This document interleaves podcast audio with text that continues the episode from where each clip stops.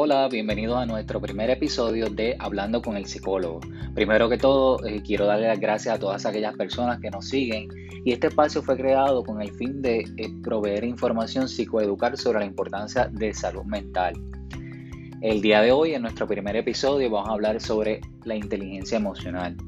Sin duda alguna, eh, siempre hemos escuchado hablar sobre la inteligencia y cuando hablamos de inteligencia nos estamos refiriendo o en muchos casos nos referimos a ese IQ, el cociente intelectual que tiene una persona. Sin embargo, en muy pocas ocasiones hablamos sobre la inteligencia emocional.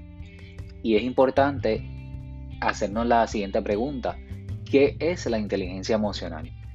Según Goldman, es la capacidad de reconocer nuestros propios sentimientos y los de los demás, de motivarnos y de manejar adecuadamente las relaciones.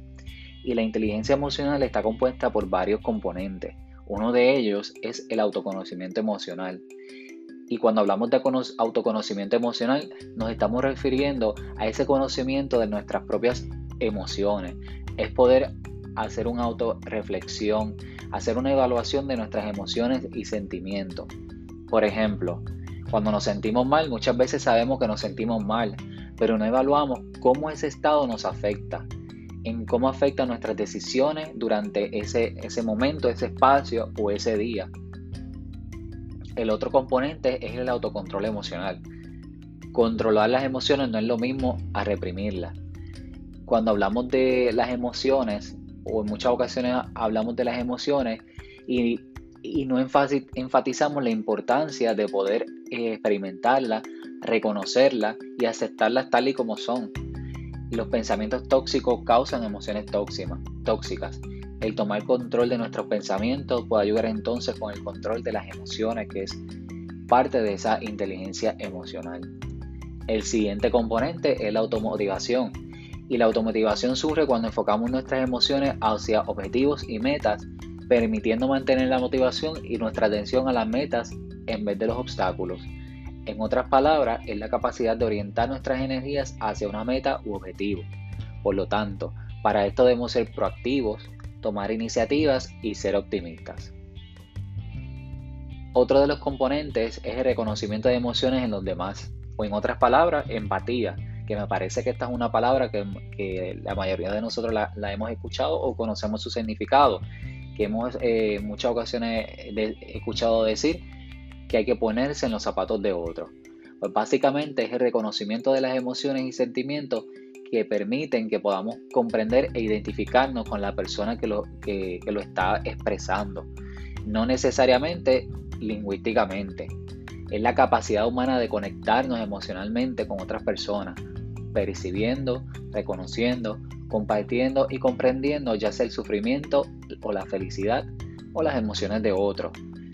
Por ejemplo, eh, cuando un superior, entienda ese jefe, coordinador, comprende los problemas que pueda tener un empleado y hace que éste pueda recomponer la ausencia del trabajo.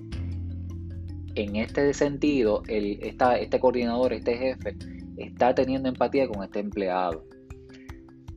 Cuando hay una falta de empatía, cuando una persona emite un juicio sin saber la profundidad de los problemas y las diferentes perspectivas que puede tener, se distingue entonces por, no ser una persona empática.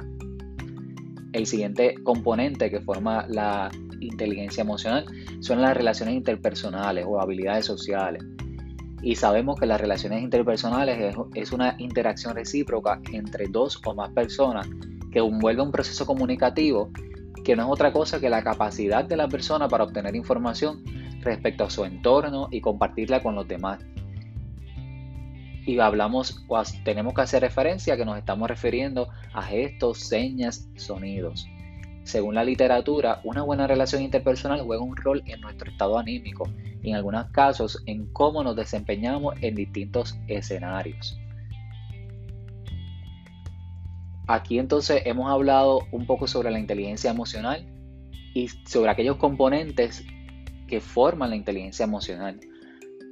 Por ende, es, necesario, es importante poder eh, compartirle este tema psicoeducar sobre la inteligencia emocional, porque la inteligencia emocional no es otra cosa que nuestra capacidad, es poder reconocer nuestros propios sentimientos, nuestras propias emociones, cómo nos estamos sintiendo en ese momento y de igual manera reconocer la de los demás pero no simplemente reconocerla, es poder canalizarlas, tener las estrategias adecuadas para poderlas manejar efectivamente. Así que los invito a que puedan reconocer sus propias emociones y las de los demás y que puedan manejarlas adecuadamente. Gracias por, por estar en este nuestro primer episodio de Hablando con el psicólogo. Será hasta un nuevo episodio. Que tengan una excelente tarde.